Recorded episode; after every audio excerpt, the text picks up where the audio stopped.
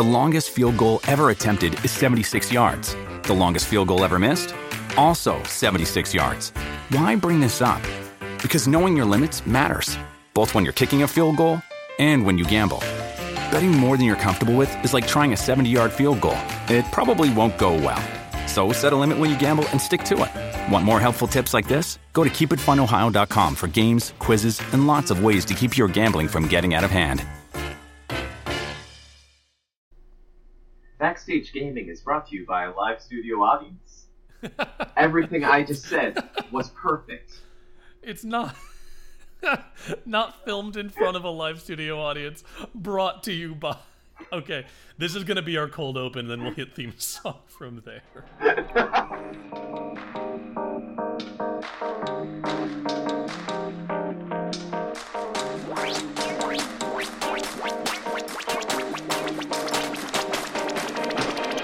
Hello, everybody, and welcome to Backstage Gaming, a new podcast about the intersection of video games and theater. It's more likely than you think. I'm Chris. I'm Dylan. And we are a pair of actors, voice actors, uh, working in Chicago, and we're also big old nerds, and we wanted to make a podcast where we sort of take our lens of looking at the world and looking at art that we have developed through working as actors, and apply that lens to looking at the games that we love and the things that we love about games. The entire idea behind this podcast is the idea of video games as an interactive medium, just like how, you know, for the actor at least, um, performance is an interactive art. It, it is something that when other people see it, it is a performance that, especially for theater actors, uh, is present and current and alive, and it is happening right in front of you, kind of like how a game reacts to your inputs. And speaking to that, this episode is on a topic that kind of encapsulates this podcast really well, because it's something that I noticed about games that I would never have noticed if I was not an actor and I had not been doing this. Uh, we want to talk about the act of score chasing. So you've got your games, especially classic arcade games, but a fair number of modern games too, that reward you for good play with those juicy, juicy points at the end of the stage. Mm, love me some points. And we're going to look at that and how it is similar to and different from an actor in a rehearsal room preparing for a role. So we're getting right into it right away, and I'm very excited about it. Um, yeah, it'll be cool. So yeah, no, I think I think I'll start. Um, I guess, like, as an actor, the first thing I can say is, like, it is not your project, um, theater especially, but I, I think all forms of acting. Um, you are part of a collaborative project.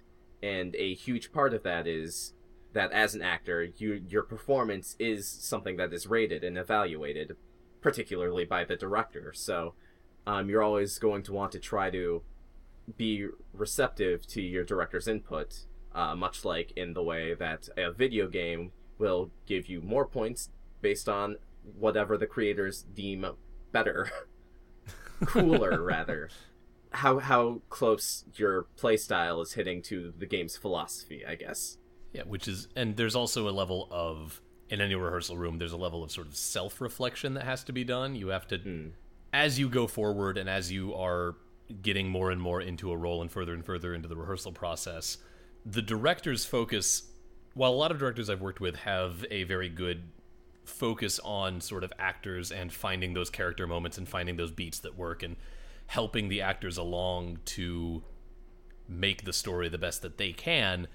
As the process goes on, the director has so many things that they have to be keeping in their mind that isn't, what are my actors doing on stage in this exact moment? They have to start working in, like, the set and the lighting and all of those other things that aren't you as the actor on stage. And so that necessitates you also being very self-reflective about what you're doing and right, very, right. like, was that the right mood for this moment? Was that the right action I was taking in this moment? Was that tactic working, or can I find something more active? All of these things that it's kind of on you to find the best way forward with it. And there's also an interesting sort of parallel of when you're playing a game. If I fire up Sonic the Hedgehog and I'm like, man, I'm a beat Chemical Plant Zone as fast as anyone has ever beat Chemical Plant Zone. I think that's like thirty seconds. That's terrifying. Holy cow, what? I mean, like, I would have to look up a speed run again. Like, we'll get back like... to my point. That's crazy. Yeah. um, there's two different kinds of preparation that you're doing. On the one hand, you're doing rote memorization. Sonic games, you know, everything's always in the same place, or everything always moves in the same pattern. So when you're playing Chemical Plant Zone, it's always Chemical Plant Zone. You're memorizing by rote the layout of the level, the layout of the enemies, the layout of the obstacles, so that you can make the choices that make your path through it the best. That's memorization. That is an actor memorizing their lines. What you're also prepping is you're learning the mechanics of the game. You're learning how the game works. You're learning how the game thinks. And that's much more similar to being an actor in a room with the other human beings. You've done the rote memorization. You have all the lines. Now it's about putting the pieces together. And now it's about reacting in real time to the curveballs that the other actors are throwing you, to the edits that the director is making. It turns it from, I have to learn all of these lines, to, I have to be ready to deliver these lines in the most realistic way, even if my co-actor does something very unexpected. Uh, speedrunners hate R N G, but like, oh, I'm you know, sure, I'm when, sure. When you're watch, when you're watching a speedrun and like something unexpected happens, like, I feel like, you know, me personally, I get a little bit more invested because I'm like, oh, they didn't anticipate this. What's gonna happen? Kind of having like these little live moments of, oh, I have to improvise now. You know, in, in an actual performance is something that, you know, it is it is something real, and like it can create something unexpected that draws the audience in even further. Exactly. Uh, it's the difference between going to a show and like an actor walks by and like elbows a vase off the table and everyone keeps going as if nothing has happened, like humans do, I guess. Versus... Has that happened in one of your shows? Not in one of my shows, thankfully, okay, but, like, okay. it, there's a big difference between watching that when you're like, oh, it's a play, and they're doing the things that they were told to do because it's a play, versus, like, that same moment someone knocks a vase off the table and the actors react to it like people and make, you know, that can sort of become a piece of the scene. They continue with the story. We're not saying, like, stop and be like, oh, Julia, you're always so clumsy knocking vases off. But, like, that moment can become a moment of real drama and can be used by good actors to add life to this scene by continuing with the action of the play but working around this new obstacle that's been introduced, um just like um, R N G in a game that you're trying to speedrun. um I'm gonna throw this out here real quick. So I, I looked it up. I couldn't find like the current world record, but um the former world record for Sonic Mania Chemical Plant Act one is thirty-five seconds. Uh, actually, no, sorry. thirty-four uh, seconds and then seventy-seven hundredths of a second. Fine. Fine. That's ridiculous. Speedrunners yeah. are nonsense. Yeah, it's, um, uh... It's crazy. Oh, uh, so, uh, as of this Reddit post in August... August something, don't worry about it. Um... Sonic's Green Hill Zone Act one was completed in twenty-eight point nine six seconds. That's ridiculous. That's so fucking cool. Yeah, um, yeah. The most immediate thing like that, that, you know, a moment of R N G in a show I was in, is two years ago, I was in a play called Scooby Don't.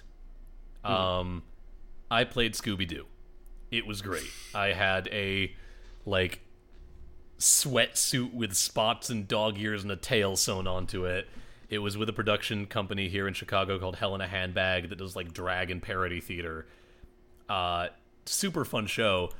But the venue was in a like dance space above a bar.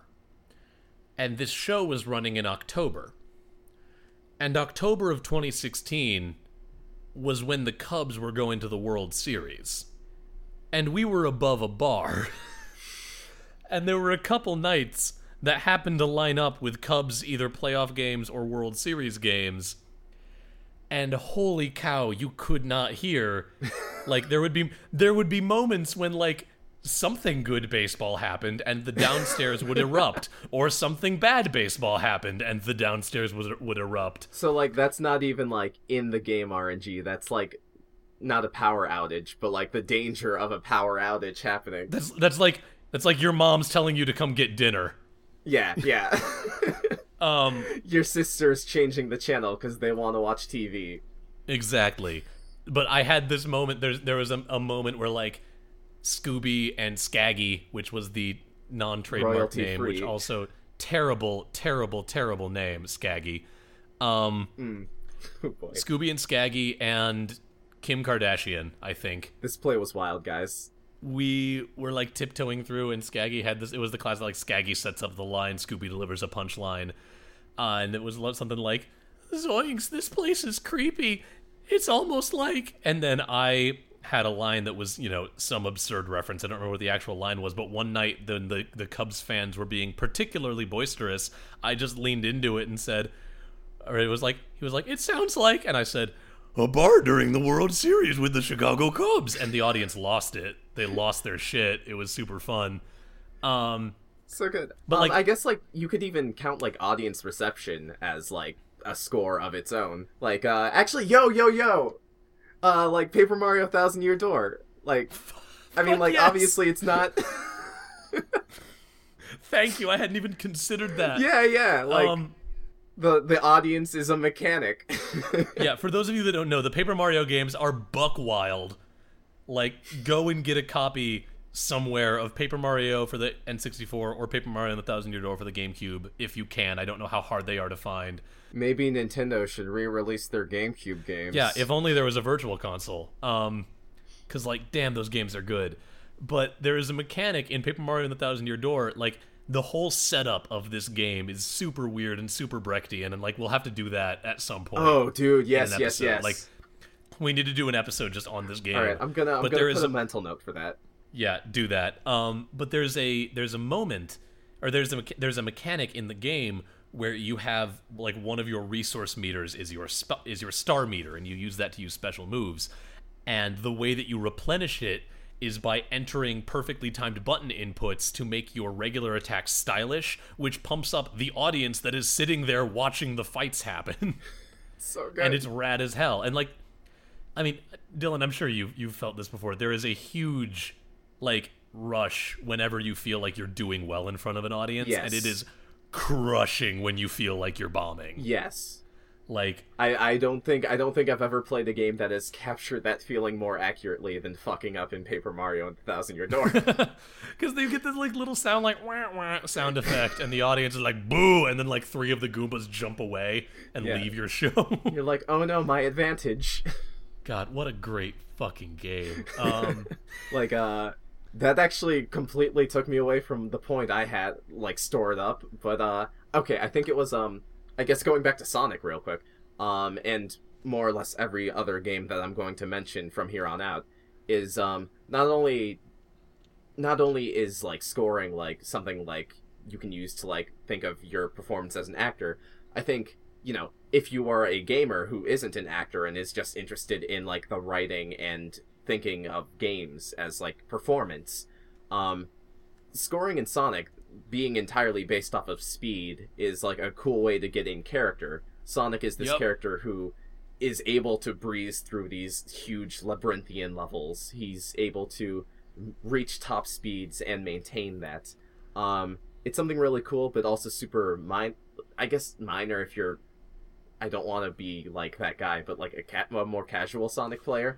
If you're a filthy casual. Not how I mean that, but like, you know, like if you don't filthy, play... Filthy, filthy casual. If you're not trying to speedrun Sonic levels, it's not like as big of a focus as those games. Speed in Sonic is always more of a... It, it, it, the way it is utilized is speed is more of a mechanic, not a goal. So, yeah, but it's but it is a very cool way that those designers... sort of mechanically incentivized you to almost roleplay as the character yeah, that they have yeah. created. Sonic like, that's is, super is cool. fast and he's a snot-nosed punk. I want to be like him. Um, I want I want to I want to pound entire chili dogs down my throat in one fell swoop. Where's that minigame, Sega? We need it. Yeah, give it to me. You get you can make blue uh, you can make blue sphere, but there's no hot dog eating challenge. I think another thing is um Getting, as far as getting into character goes, is um, Actually, I'm gonna I'm gonna save this one for later. Uh, I'm gonna skip to Metal Gear. Um, so Metal Gear is really God. cool in that like you are playing as like a super soldier, um, or not if you look at Big Boss. It's kind of weird. Um, but the you know you play the entire game, and then once you get through the game, it ranks you based on you know how many enemies you've killed, how many times you got caught, how many times you've died or uh, continued. Um, and I think the coolest thing about that is that what you are trying to do is you are trying to be this legendary soldier, that is. Big Boss in the lore of those games. And I think the coolest thing about Metal Gear is that the highest rank you can get for getting caught zero times, killing zero enemies, dying zero times, like all of that stuff, is the Big Boss rank. So it, it is the game's way of saying you have lived up to this legendary in-universe character. You are just as good as him, and therefore the player, like the the avatar you are controlling, has earned this reputation that he has in the story. That is super cool. I think Metal Gear is also a fun sort of example of another thing that I wanted to talk about with this, mm-hmm. because Metal Gear, there's a lot more going on. There's a lot more room for like unexpected shit to happen. Mm-hmm. Like, you know, correct me if I'm wrong, you've played this game many, many times, yes. and I've, like, attempted to play it once and ran into a security camera in a way that I thought was unfair, and then I stopped. Um, Get good! Yeah, I mean, fair. Um, but, like, Metal Gear, compared to something like Sonic, has a lot more moving parts. There's a lot more room for... R N G's not the right term, but, like, the unexpected. You, you can get caught in a, um...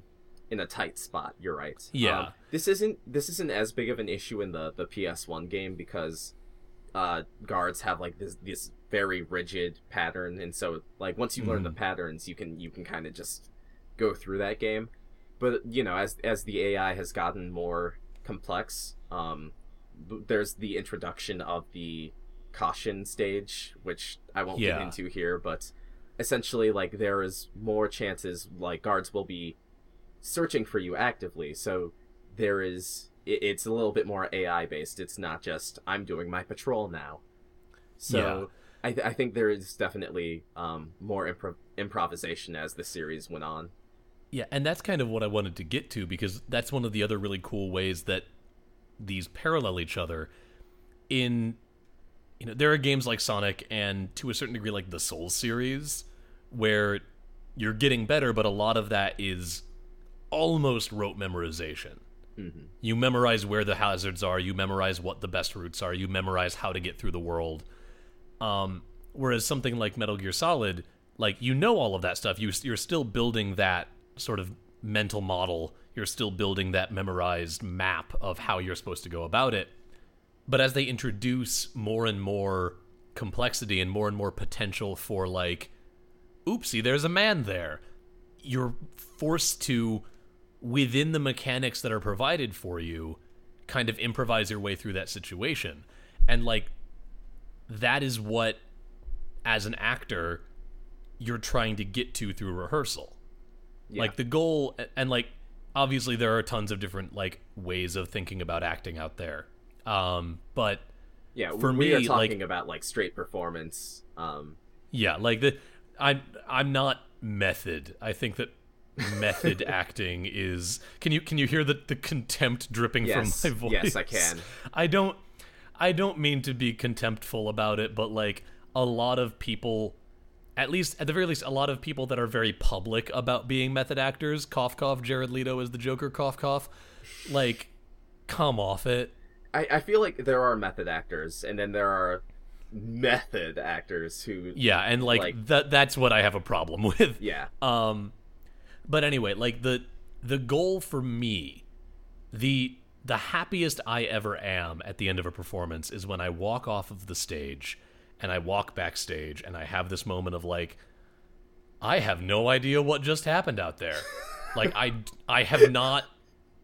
You were in a fugue state. I mean, but actually though, yeah, no, no, what I've that been there, means, because what that means is that I was being in the moment. What that means is that I wasn't thinking about what I had to do.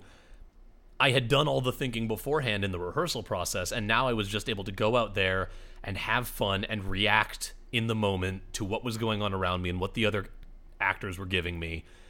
And that's awesome. Like, that is the coolest feeling for me as an actor, is the moment of, like, I could not tell you anything that I did, at least as far as minutia goes, out there on that stage. I just went out there. I just know that happened. I was there. Yeah. Yeah, I went out there and things happened and I was in character and I did my job. Like, it's a very hard thing to explain, but, like, it's, you know, the parallel is here. It's that feeling of, like, things are going tits up. You've backed yourself into a corner in Metal Gear Solid, but you know the mechanics and you know the system well enough that you are able to get out of it. Yeah. With that, and then, like, I've had I Metal Gear Solid, not so much for me, but I've had moments like that in games where, you know, for, I for can't remember what I did. Yeah, for me, that's more like the arcadey action shooters, which I feel yeah. like it's it's a little harder to, like, justify getting into character there, but um, you know, but it's I still a it, rehearsal. It's still a it's still you're learning. Yeah. How the game works and how the game thinks and how you are supposed to operate within it. Yeah, like uh, Downwell. Downwell's what I'm thinking of. Oh my god, what a fun game. Like, but, uh, seriously, if y'all if y'all have like ten bucks, go on Steam and buy Downwell. It's weird and fun and great. Yeah, I think it's also on consoles now. At least I know it's yeah. on P S four. Um, I think it might Devolver be on Digital makes a lot of really cool games. Now we're doing our plugs. Uh... Yeah. Thank you for the zero dollars, Devolver Digital. Yeah. Uh, uh. But seriously, pay us. And now that we're out of the sponsorship section, um, I was gonna talk about um, similar to Metal Gear, there's also Fire Emblem. Yes, where it, it's less of Good. like, you know, it, it's kind of the same thing where like you you do better the less times you mess up. Um, in all honesty, um, you're you're graded on, you know, not letting people die, getting all the characters you possibly can. But in addition to that, you also get scored on things like how many funds we still have, like how how good are you at getting other your units to. Honestly, I feel like, you know, having not been a stage manager myself, I feel like that's what being a stage manager is like. Was trying to herd cats and keep people from dying. Yeah. And like yeah, I feel having that. to put up with bullshit that keeps getting thrown your way. God, honestly, go hug your local stage manager. Oh my gosh. Like, they are they are the real champions. Um, seriously was, though. When I originally when I originally jotted down Fire Emblem to talk about for this for this episode, I was thinking like, you know, having be playing through the original Fire Emblem right now, which is a very surreal experience. Um joining the series at the Game Boy Advance games, trying to play well in like the way that like I am rewarded in other Fire Emblem games in the original has gotten me to like kind of assume the role of Marth more than I would in if I was just playing the game regularly. Like, interesting. Oh, this character died, that's fine. But it's like, no, I I need everyone to live. Like, so that causes me to think harder about my tactics.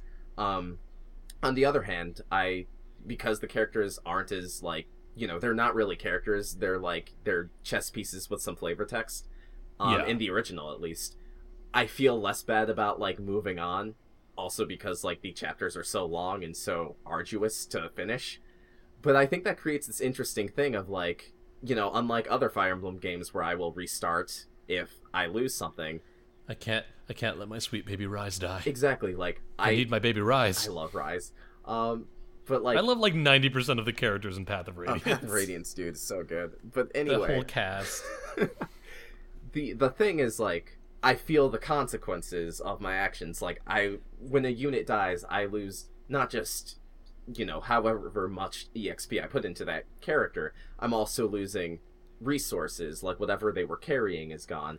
Um, not so much in this game, but in future games, I lose the possible opportunity to recru- uh, recruit and meet more people. I am cutting off my connections. Um, it, it, it's it's a really interesting experience, and I feel like if you haven't done an Iron Man playthrough of a Fire Emblem game, that's essentially like if a unit dies, you keep going.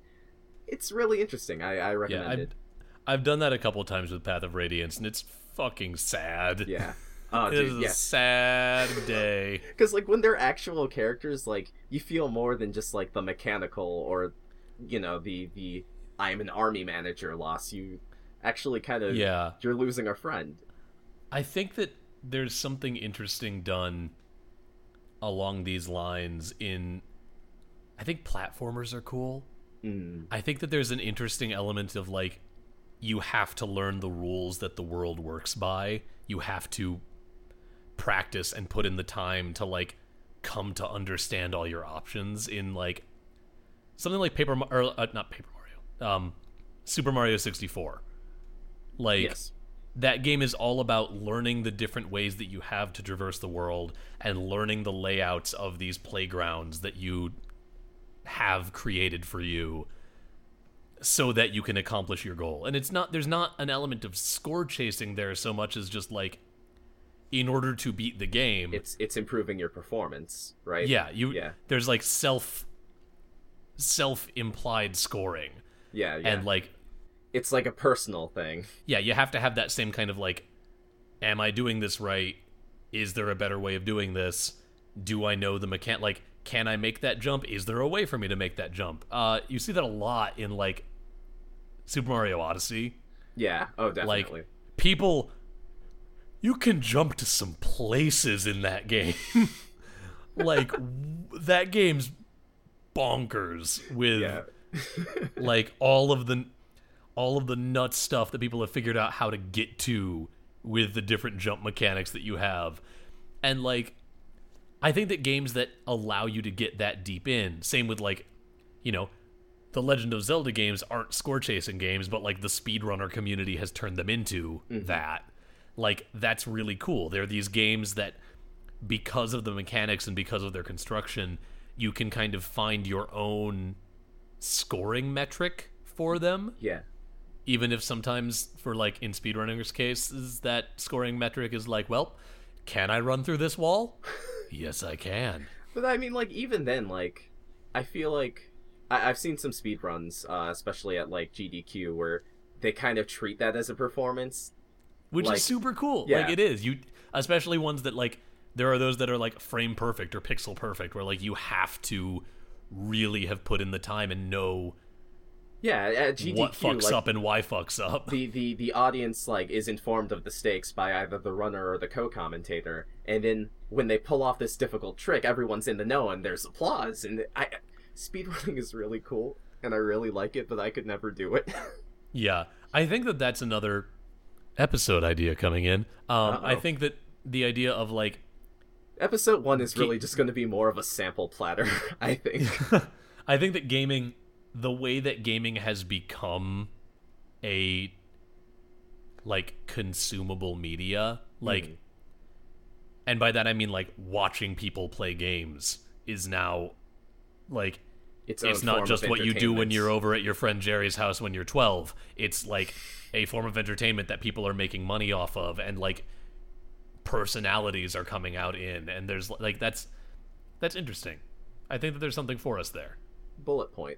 Boop. That's my bullet point noise. Yeah, well, hopefully you peek the mic, and then you're like, oh, there it is, I found it. I did not, it's very small. Ah. Okay, next on the agenda, we got, um, we got, uh, completion, completionist. Scoring as completionist. Uh, so... You know, it's not enough, like, some people aren't satisfied with the game being like, oh, you did this this well. Um, Am I right, gamers? Oh, wow, that peaked hard. Oh, wow, really? Let me get another of the... Am I right, gamers? Um... Everything's funnier when you have to repeat it due to technical difficulties. Oh, man, we're really good at this. I but, think uh, that we. I think that our boyish charm will get us through this. Let's hope. Let's pray. But anyway, I think that um, you know, there's there's two kinds of things. There's there's two kinds of metrics where, like, people will grade themselves when they're when they're gaming.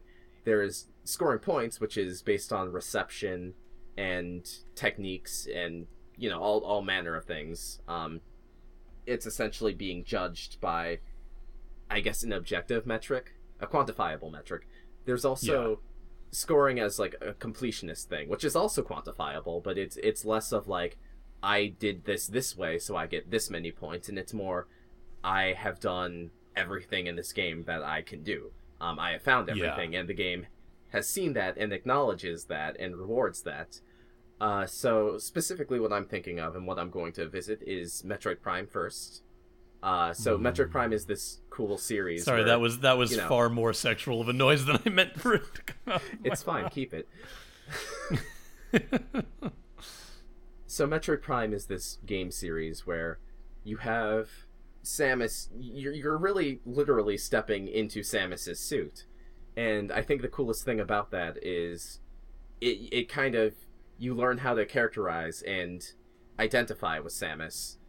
Um, and I know identifying with the character you're portraying is not necessarily an acting thing, but I, you know, I think it helps. I think it does play its own yeah. role. And the game does a really cool thing to help with that, where whenever you start that game, you see Samus head on, and then the camera like pulls around behind and literally zooms into the back of her head. Like you are stepping into as this if to role. Say like, hey, this you now. Yeah. Do it. Like with Metroid Prime, you are literally in Samus's visor, and you you kind of get this bigger idea of her uh, based on like what the capabilities of her visor are, and also her power suit. But the most important thing, I think, is um, the completionist pursuit, which is the, uh, in addition to the upgrades, uh, finding the upgrades, you also have the visor completion, where for everything you scan, for every like little bit of lore you collect, that is its own collectible.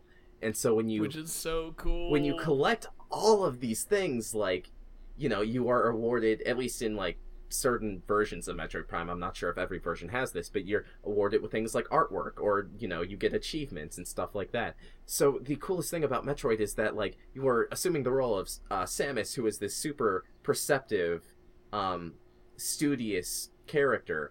Uh, she is able to... she's able to, like, make notes on these different types of creatures and learn their habits and how they act. And I think that is one of the coolest things about Metroid Prime. And I think the fact that the game incentivizes you to do this, and they really want you to not only explore everything, but discover these new alien species, there's it, it, it kind of changes uh, Samus's character from, you know, the bang bang, I'm gonna blow everything up, character she kind of is in the two D games. Like, not exactly, but, you know, a lot of the old Metroid games is incentivized with, like, discovering everything by, like, bombing everything. Yep. uh, and completing it as fast as you can. There could be wall meat. Um, exactly. So, what's interesting about Metroid Prime is that you are, you know, it's not just about, like, getting through this labyrinth. It's about kind of learning about this forgotten civilization and learning about, like, what is here now after these this old civilization is left. Yup. Um, and that is... I, I love Metroid Prime. Uh, it's definitely one of my top five. Oh, it's so good. And there's, like, just little things. Metroid Prime came out in goddamn two thousand two. Was it two thousand two? Oh, my God. It was two thousand two. And to this day, it still has some of the, like, coolest graphical touches I've ever seen in a game. Yeah. There are certain moments where, due to either light or, like, fog condensing, you will see Samus's eyes reflected back at you in the visor overlay. Um, when you turn the X-ray gu- visor on, you can see her hand making the different, like, shape configurations to uh, change oh, yeah, the weapon yeah, yeah. type that you're using, which those... And those hand shapes match up to the, like, logo for the what the weapon is on your visor heads-up display, which is so fucking cool. So I, I wanted to point this out. If you're playing the game with a GameCube controller, you're even changing her weapon, which is, you know, on her right arm, with the with C-stick, the right, which is on yep. the right side of the controller. And it's you're so changing good. her visor with her left hand, which is the control pad on the left side of the controller. And, you know, I don't know if they put that much thought into it, but, like, it's really fucking cool. It's a nice, like, it's another case of, like, a game being very good about mechanically incentivizing you to get into character, which is really cool. Also, just a little fun fact, because I had I wanted to make sure I knew when this game came out, mm-hmm. November seventeenth, two thousand two, I, I Googled it. Metroid Prime has a goddamn ninety-seven percent Metacritic rating. It earns it. It it deserves it. Absolutely. But, like, good on you, Metroid Prime. Great game. Can't wait for four. Hope Nintendo shows it off soon. Hey, hey, hey, Nintendo! Hey, hey, nin, hey, nin, nin, nin, nin, nin, nin, nin. Listen, nin, I'm just, please. I'm just asking for Metroid Prime Four. I mean, it's, it's fine that it's not out yet, but I, I really need news. All we want is Metroid Prime Four, and like maybe a virtual console. That's it. Oh, and like, like, like a, like a good virtual console. That's been our A S M R hour. Oh. That's ooh yeah. So, I guess from that, I'm going to segue into Virtual Console's cool, Nintendo's cool, you should re-release your old games, like Zelda Majora's Mask. Nailed it. Which is also Fucking a game that's... nailed it. um, something I, I, sk- I kind of glossed over with Metroid Prime, but will double down on in Majora's Mask is the idea of completion netting you a more complete ending.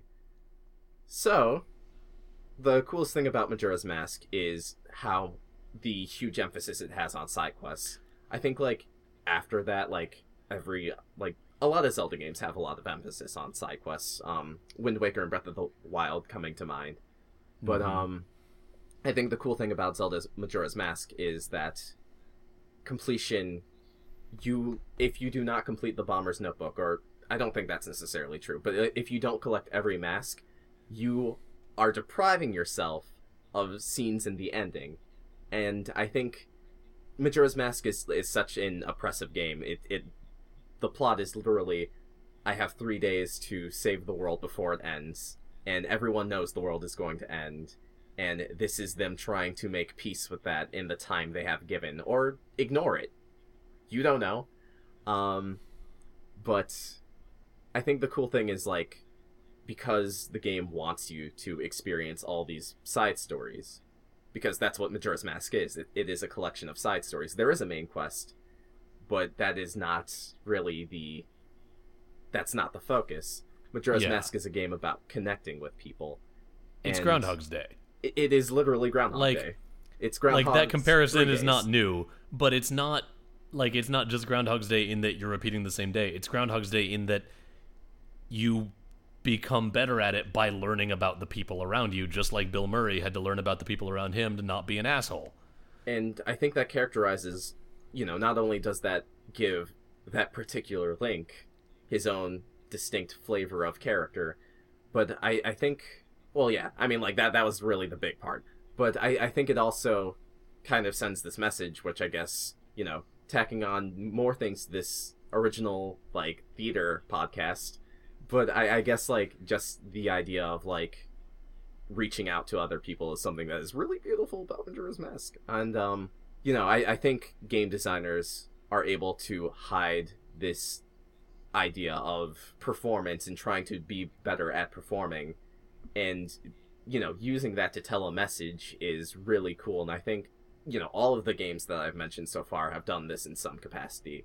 Uh, Fire Emblem is about responsibility and, like, being able to make hard decisions. Metal Gear is the same thing, but you are on your own. And also, please don't be a crazy murderer. Uh, Sonic mm-hmm. is just about going fast. That's Sonic, fine. Sonic just Sonic just want to go fast, eat chili dog. Sonic Sonic is simple, and that's why go we fast, love him. Eat chili dog, inspire horrific fan art. Yeah. uh, but I think I think all the games we've mentioned so far, um, all have some double message to them, um, and the fact that game designers are able to hide that behind little points and other incentives is really cool. Yeah, there's a movement going on, particularly in, like, the indie game sort of world of making games that are more about story, making games that are more about character, making games that allow for a more nuanced kind of storytelling.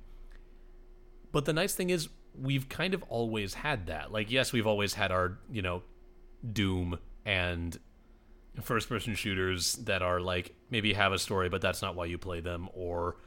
Yeah, amazing games can have schlocky stories, like... Yeah, but there's a lot of... There's always been this sort of element of one of the things that makes games special is that you can engage with them, and that has allowed for people making games to engage with some really interesting ideas and get people to think about really interesting ideas without being like, sit down and read my treatise. Like, Bioshock is, you know, the obvious, one of the obvious ones yeah. where it's like, it is a game about in, like engaging with this idea of objectivism, engaging with morality, but it does that, barring the monologues at the beginning and the end, it does that entirely through gameplay and entirely through holding a mirror up to your actions as a player. Um, we've gotten, we've lost the topic a lot. Oh, yeah. So thank you, everybody, for listening to our first episode of Backstage Gaming. A uh, little bit rambly, but we will hopefully be able to tighten our focus. Uh, I think the issue right now is we just have so much that we want to talk about that it's hard to stay on, this on is topic. Kind of, but we'll... This is the sample platter episode. uh, we'll, we'll be talking about theater. Like I, I think like we'll be talking about what we're trying to get at with this episode. Hopefully that got through to you. Is that we'll be talking a little about theater, we'll be talking a little about performance, both performing as a character as an actor, or performing as a character as a player, and how immersion in video game stories specifically can enable people to reach messages they might not have normally reached. I've got a couple ideas that I also want to bring in, less from the video game side of things and more from like the tabletop role-playing game side of things, because yeah. I think that that's also an interesting world. Um... But yeah, every every week we'll we'll do something a little bit different. But thank you so much for listening to our inaugural episode. Um, if you like what you heard today, if you like what we had to say, please, please, please uh, give us a subscription on iTunes. Leave a review. That'll really help us get this podcast off the ground. Um, tell your friends. Tell your family. Tell anybody you know who you think would be interested in what we have to say about theater or games or the combination thereof.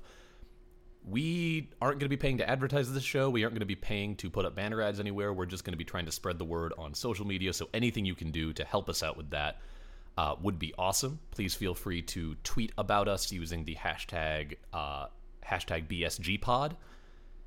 And yeah, anything you can do to help us get this going forward would be amazing and heavily appreciated. We have a few people we want to thank. Thank you very much, first off, to our friend Brendan French, for making our logo for us. Um, if you like his stuff, if you like what you see there, you can check him out at Brennan, that's B R E N N E N hyphen French dot squarespace dot com. Thank you also to BioQuery for the use of our theme song, Dot Sound Radio Volume one Instrumentality. Uh, BioQuery is a friend of mine from school. You can find him on SoundCloud at soundcloud.com slash BioQuery. That's soundcloud.com slash B I O Q U E R Y. Uh, if you like our theme song, if you like electronic music or weird experimental pop, definitely check him out. He's got some really great stuff. I love it. Um, hit us with those U R Ls. All right. This is Backstage Gaming. If you want to visit us at our site, visit b s g pod dot com. That's b s g pod dot com. And if you would like to send us an email, send an email to us at back dot stage dot gaming dot cast at gmail dot com.